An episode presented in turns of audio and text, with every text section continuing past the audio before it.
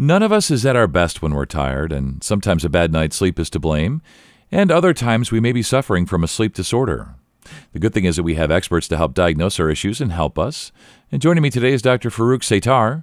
He's board certified in critical care medicine, internal medicine, pulmonary disease, and sleep medicine. This is Sounds of Good Health with Genesis, brought to you by Genesis Healthcare System. I'm Scott Webb. Doctor, thanks so much for your time. You know, I think all of us have had trouble sleeping from time to time, but that doesn't necessarily, you know, always rise to the level of a sleep disorder. So as we get rolling here, how do you define a sleep disorder?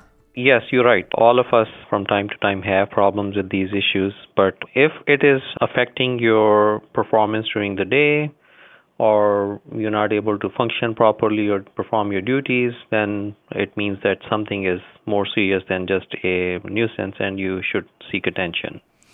Yeah, and that might mean uh, initially reaching out to our primaries, having a conversation with them, and then moving on to some place like the Genesis Pulmonary Center, which we're going to talk more about. But I want to know uh, how common are sleep disorders? How many people are just sort of walking around every day a little bit like in a zombie like state because they have sleep disorders and they haven't reached out to a doctor? So sleep disorders are very common. It you know includes things like sleep deprivation, insomnia, sleep apnea, restless legs, narcolepsy. So I'll just go through uh, these one by one. So as far as insomnia is concerned, one in two people actually have problems in insomnia uh, at some point, and 10 to 15 percent of adults have insomnia severe enough that affects their you know performance during the day. So chronic, you can say significant insomnia. As far as sleep apnea is concerned, about 4% adults have sleep apnea. It is also common in children, uh, but more common in adults. As far as uh, restless legs, you know, about 10 to 15% adults may have restless leg syndrome. As far as narcolepsy, about 200,000 Americans probably have narcolepsy. So that's kind of the common numbers we have for sleep disorders. Yeah, and as you say, they are common, and and I'm sure that sort of runs the gamut. You know, uh, from sleep disorders that cause us to not be able to function very well and go to school or work or be successful in those things. But then other things like sleep apnea, untreated sleep apnea, can be dangerous, right?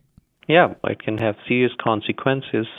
It is known that untreated sleep apnea can be a risk factor for heart attacks, strokes, driving related accidents. It also has a role in metabolic syndrome, including high blood pressure and high triglycerides and low HDL and all those factors, insulin resistance. So it contributes to a lot of health issues. Driving related accidents, you know, a large number of driving related accidents are related to untreated sleep apnea as well. Yeah, they definitely are, and uh, every good reason for us to, you know, sort of be aware of what's happening with us. So let's talk about this. How do you diagnose sleep disorders, and how do you treat them at the Genesis Pulmonary Center? We take a comprehensive approach. Uh, it starts with a good history taking. We go over the problem, what's going on, and you know what we're dealing with. If it is something like sleep apnea, then usually patients need a sleep study. It can be a home sleep study or a in-lab sleep study depending upon what kind of problem we are dealing with, what are the comorbidities and things like that. And patient is uh, scheduled for a sleep study. Genesis has an excellent sleep lab where we perform sleep studies. Where patients stay in the lab, we monitor their brain activity, their breathing, their oxygen, their heart activity, and then we can tell if they have sleep apnea or how bad it is and if it is causing significant drops in oxygen during the night, if they have restless legs or some other disorders. And once they are diagnosed, then they're appropriately treated depending upon the severity of the condition, nature of the condition, and whatnot. And so, once someone's been diagnosed, okay, they definitely have a sleep disorder. Uh, then, what are the next steps, right? So they come in for a sleep study, or maybe they even able to do a sleep study from home, however it works out. But let's just say that someone's been diagnosed. W- what are the next steps, and and what's the prognosis for folks to getting back to some normal sleep and really dealing with their sleep disorder? So we follow patients up after the sleep study and go over the results and depending upon, you know, how significant the sleep apnea is, mild, moderate, severe, then we offer different treatment options. Most commonly used treatment option for sleep apnea is CPAP and sometimes BiPAP. And if patient can tolerate that, then we prescribe CPAP. We usually start with CPAP, and sometimes we have to go up to BiPAP. About 50% patients who have sleep apnea can tolerate CPAP, but the rest may not tolerate it. And in those situations, we have other options available as well, starting from mandibular advancement device or an oral appliance, which is usually made by a dentist. So we refer these patients to dentists who can make these appliances that fit in your mouth and basically help open the upper airway in a way that you can breathe better through the night. And if neither of these options work well, then there are two other kind of surgical options available as well. One is an upper airway pacemaker like device called Inspire. Basically, it's an implant like a pacemaker, but what it does is it increases the tone to the muscles of upper airway, including the base of the tongue, and that way it kind of keeps the airway open and by doing that it prevents apneas and hypopneas. And if the patient is a good candidate for that then we refer them for this device placement.